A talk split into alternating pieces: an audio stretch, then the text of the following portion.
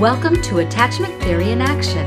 Our podcast is dedicated to parents of children struggling with the effects of trauma and attachment disorders, and the caseworkers, coordinators, and other professionals who support them. Your host, Karen Doyle Buckwalter, will introduce you to Dr. Eliana Gil. Dr. Gil will discuss her work and publications. And now, your host, Karen Doyle Buckwalter.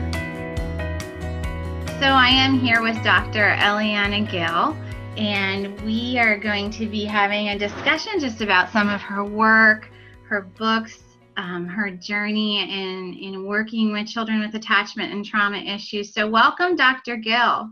Thank you.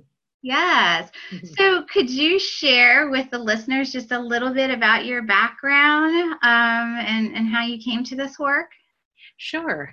I, I always, when people say my background, um, I always go very broad, but I, am originally from South America, from Ecuador, and I um, am bilingual, bicultural, and that's part of my um, sort of interest, my broader interest is um, just the whole issue of how interesting it is to be displaced and to um, try to fit in, to make connections, to not have the same language. And I think that's really affected a lot of what I've done and why I've been so drawn to play therapy in particular, because it doesn't assume that you have to have a common language and it's something that you can be expressive with mm-hmm. and uh, symbolic with. Um, so that's just a big part of my my background and and my upbringing and i came to this country i guess around 14 years of age and then after that stayed and so I visit Ecuador all the time, and I have lots of family there. But um, because of circumstances and schooling and such, basically this became my home.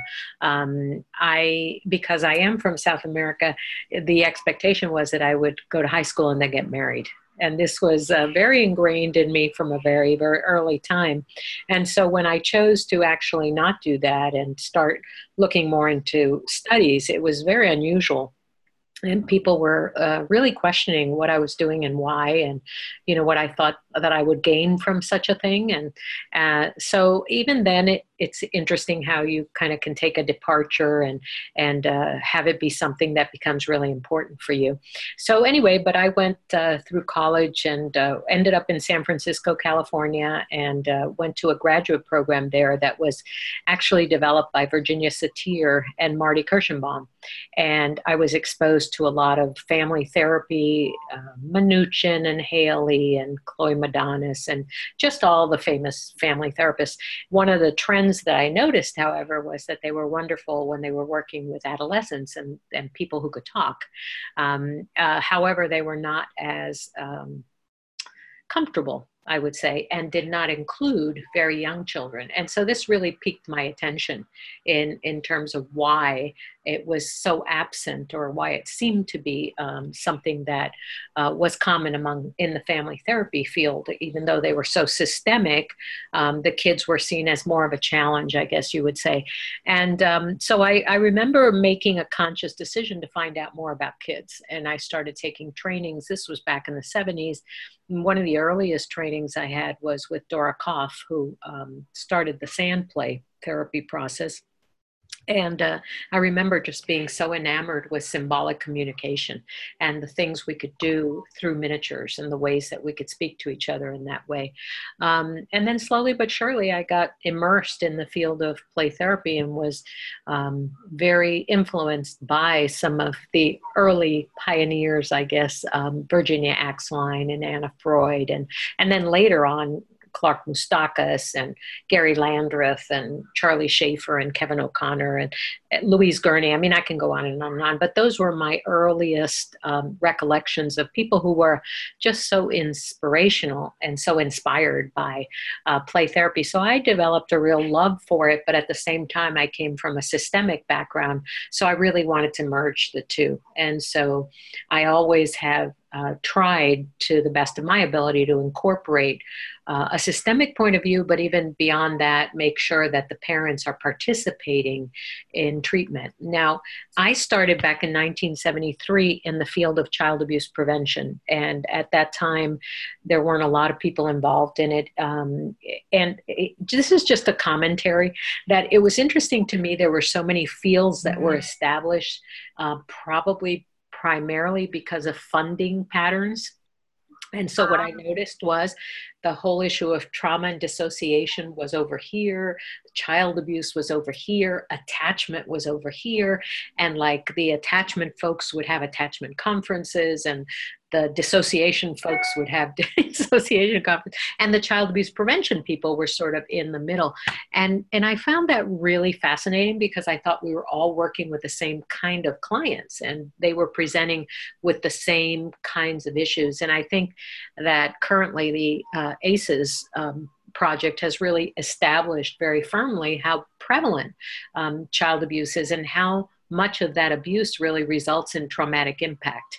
Um, and so early on, I went to work for the San Francisco Child Abuse Council, and uh, I just developed a real interest in helping parents and their kids, and and found that many of the parents, most of the parents, didn't wake up thinking today I'm going to injure my child, um, or today I'm going to be sexual with my child. It's something that just happened.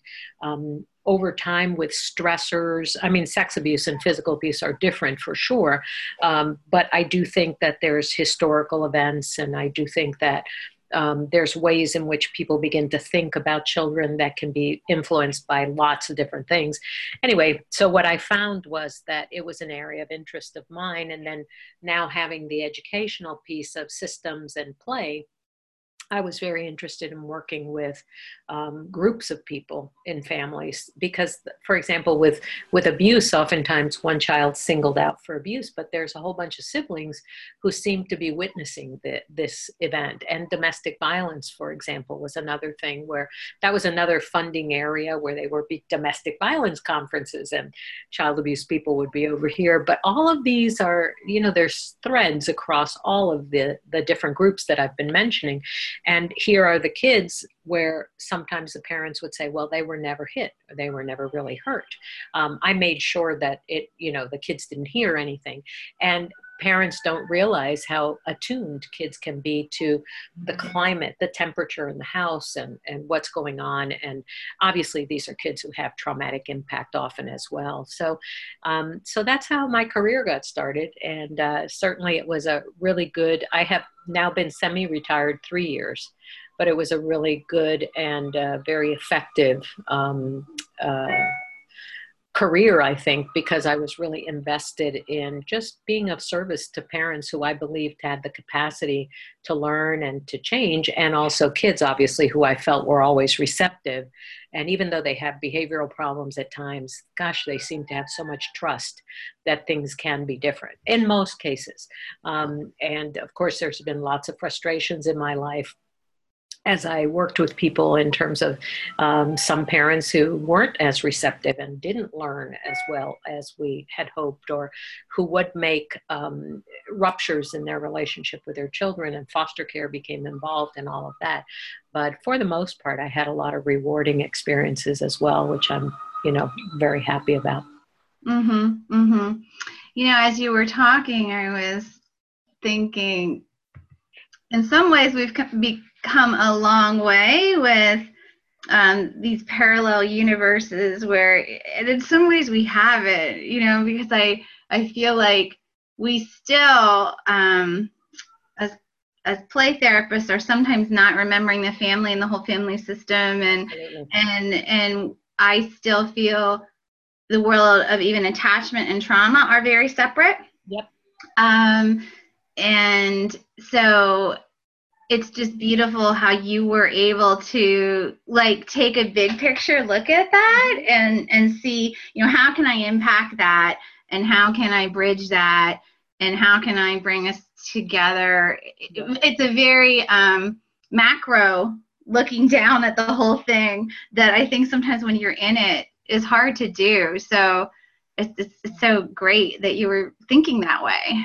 you know yeah yeah it's, it's been uh, bridging has been really important whether it's with clients and their families or families in the system or um, the system at large with the community or whatever it may be but that seemed to be something that that was really important uh, for me from the outset yes yes and so you know you have written so prolifically. There's so many. But uh, uh, when I was getting ready to do this, I, I know several of your books, and I remember one of the first books I had was when it had the purple cover, um, The Healing Power Play. I think the cover is different now and having that on my shelf. But when I went to prepare for talking with you, I was like, whoa, I mean, there's a lot of books and articles and um, you know some some the outgrowing the pain book i, I remembered that and and then um, you know you have a, a more recent one about post-traumatic play so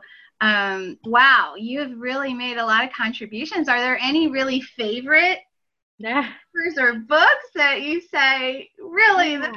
You know, it, it's um, the thing I will say is that the last book that I wrote, Post Traumatic Play, that to me felt like a culmination of my career. Okay. It was like I felt like I I think I've said everything I wanted to say, and I, I, I, actually said to somebody, "This is the last book that I that I think I'll write." Now, since then, I've been really excited by something else, and may write something about it, but I'm pretty sure and probably no no book uh, per se. But that one, and then the one right before it, which was the second edition of uh, Play and Family Therapy, those two books to me felt like um, sort of summaries or culminations of thinking and um, I, I, just really really enjoyed uh, doing both of those. And uh, it's always interesting when you select out cases and and can get permission from people to to write about them. And there were a couple of them that were cases that I'd seen over a long period of time. And so I kind of know where where the families ended up. And it was just um, very gratifying to be able to chronicle um, some of the work that the families have done. And, you know, I always think that they're really the authors. I mean, they come up with these amazing metaphors, they are drawn to certain uh, types of activities. They kind of guide their own process, and they're so creative and so trusting and so willing um, to kind of look at things from a different point of view. So, I, I had a really good time with both of those. I think that the other reality is we probably always talk more about cases that are successful than cases that are not and a friend of mine once wrote a book called Failures in Family Therapy. And I thought it was such a good emphasis on the fact that we learn so much from the cases that don't work. But I always feel so inspired by um, the clients who are really present and doing the work and you know really value what they're doing and and have these good outcomes in terms of their relationships with their kids so those are the ones yes. i came to emphasize yes yes yes of course yes yeah. So, another thing I've been thinking about um, in terms of speaking with you is um, just to interject a little of my own story to get this question going. I was trained in non directive play therapy. I was from Pennsylvania. I went to Penn State. So, it was the model of the Guerneys. Sure. Uh, and I moved to Illinois and started seeing kids in treatment foster care. And I just was so overwhelmed and so uh, feeling so inadequate and I contacted a play therapy supervisor in Illinois, and she said, I think you need to learn TheraPlay, and I had never heard of it. Um, my supervisor in uh, Pennsylvania, where I came from, said, "You need fili- you need more training in filial therapy. That's what you need." yeah. And um, so I just, for whatever reason, I, I went the direction of the TheraPlay, and when I got there, I was just really uh, sold on it, but also still very overwhelmed and confused because it was so different from what I was doing. And, and as I got further into working with children in the foster care system and children with attachment problems, I saw there was this this kind of a split where, you know, this idea that tradi- traditional therapies don't work and um, play therapy doesn't work and at that time holding therapy was a big thing oh, and so there there were all of these you know uh, different directions that people were very polarized i would say and i mm-hmm. said yeah. you know if i ever get to know anything or share anything or anything i don't i want to be the program without an ego and learn from everybody um, but so i wanted to talk with you because you have done a lot of work with children with attachment issues and trauma issues you know what are your thoughts to, to someone who says you know play therapy doesn't work. You need A, B, or C with children who have attachment issues. What do you say to that? Um, you know, I'm I'm the same way. I I kind of take in a lot of information. Like I did Bruce Perry's program, which I think you did too, and and uh, love Theraplay, love Circle of Security. Um, those are the things that influence me the most. I think, um, and and it is true that there is a traditional the traditional play therapy is is really the child centered play therapy. The one where the child is leading the process where there's not a lot of um, guidance as it were. Uh, it's not symptom oriented. Um, gary landreth and the center for play therapy in texas i mean they really do turn out quite a lot of very invested and committed uh, child centered play therapists. And i think the split started coming with um, the other group, and that's more the I, I, guess you would say directive uh, play therapists, the ones where the therapist really takes a more active role. Um, and so there was this real schism. And I think what's happened over time, and I think we're moving in this direction, is that people have begun to see that actually it's not an either or situation, that sometimes, not sometimes, almost always, it's a continuum. Uh, between the non directive and the directive therapies. And then kind of bring into the picture the concept or the theory of prescriptive therapy.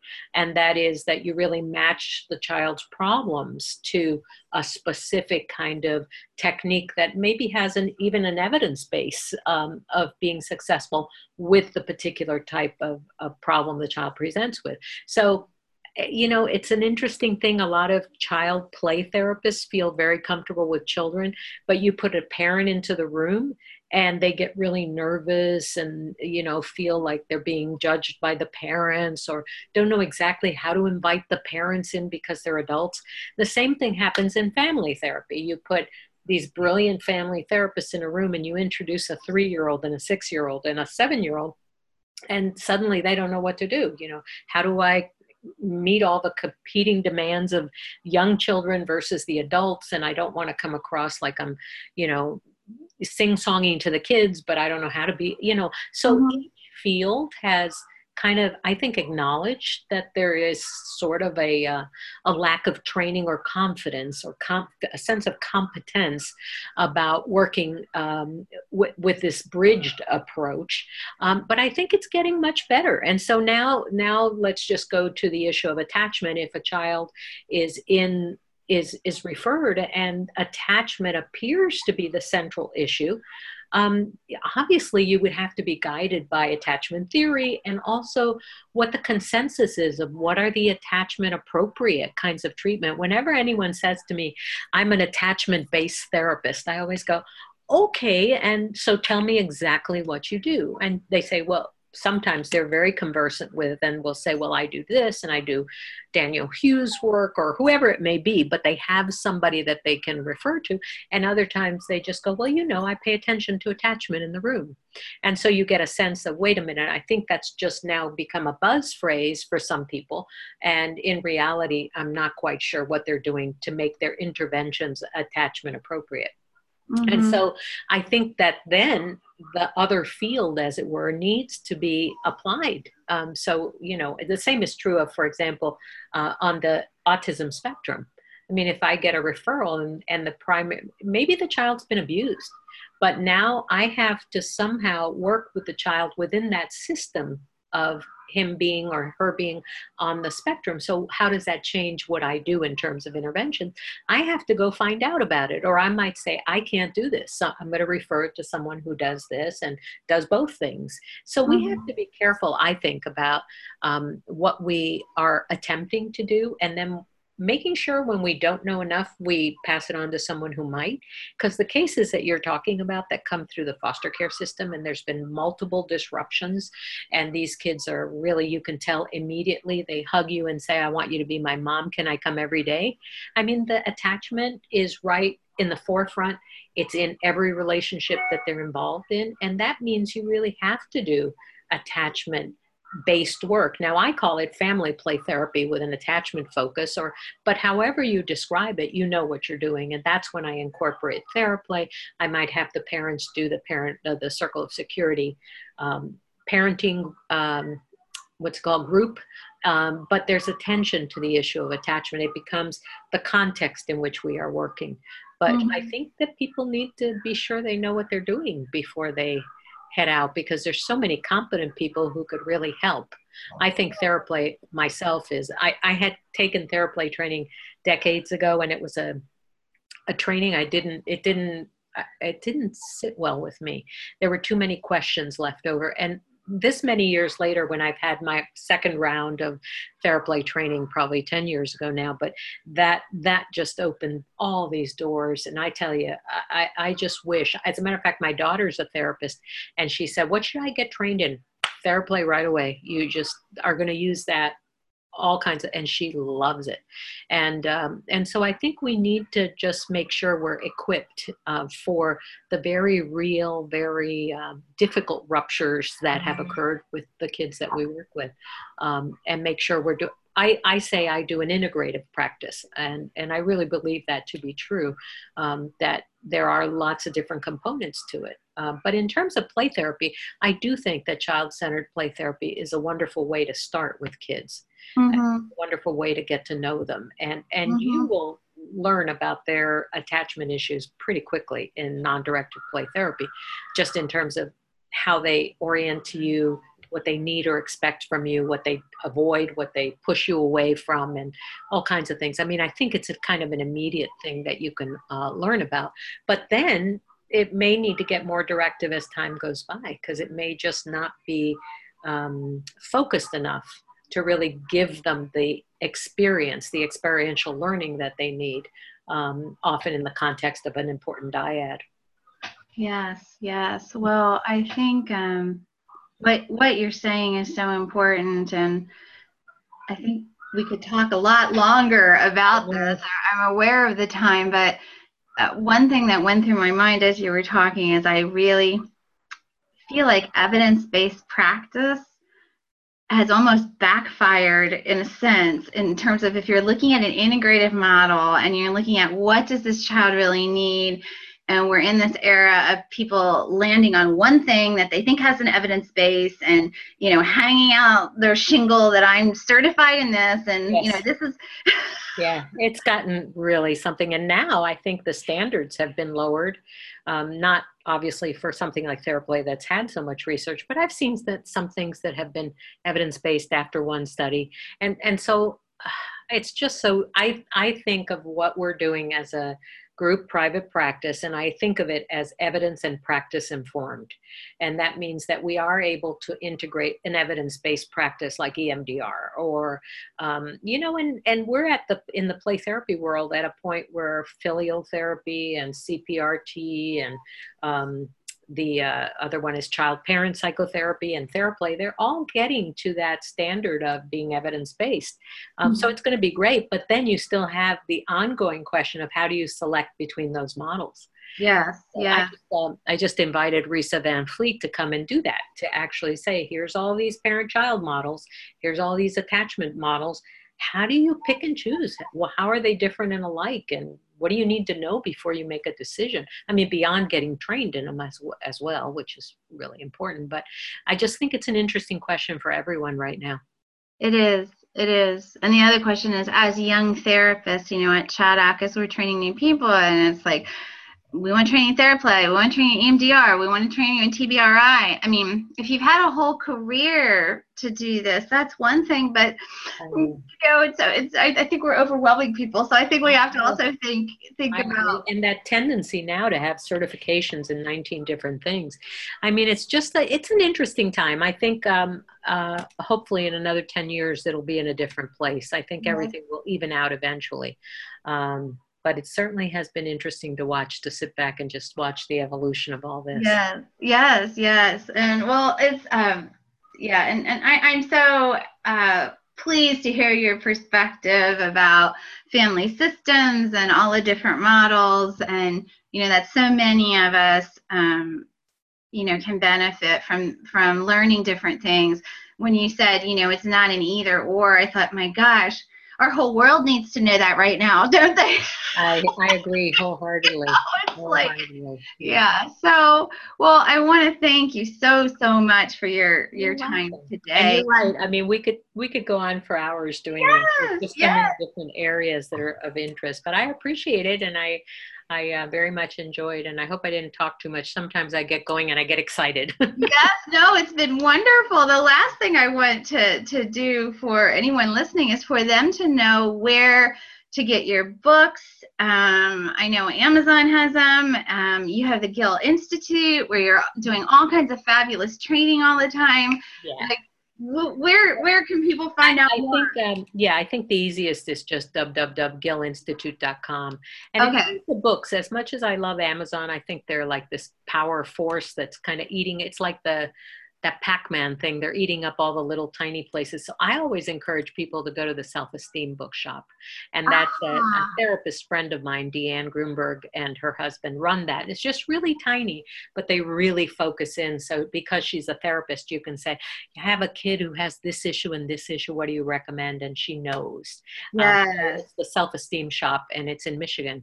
So I encourage you to do that too. I know Amazon has good deals. We're all. I mean, I love Amazon, but in terms of the books, I usually refer to the Self Esteem Shop. So, Gil Institute and Self Esteem Shop is a good way to find me.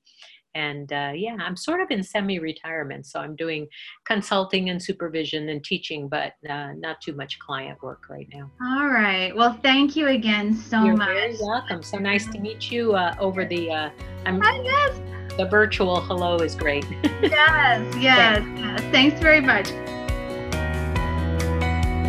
Thank you for joining us for this edition of Attachment Theory in Action.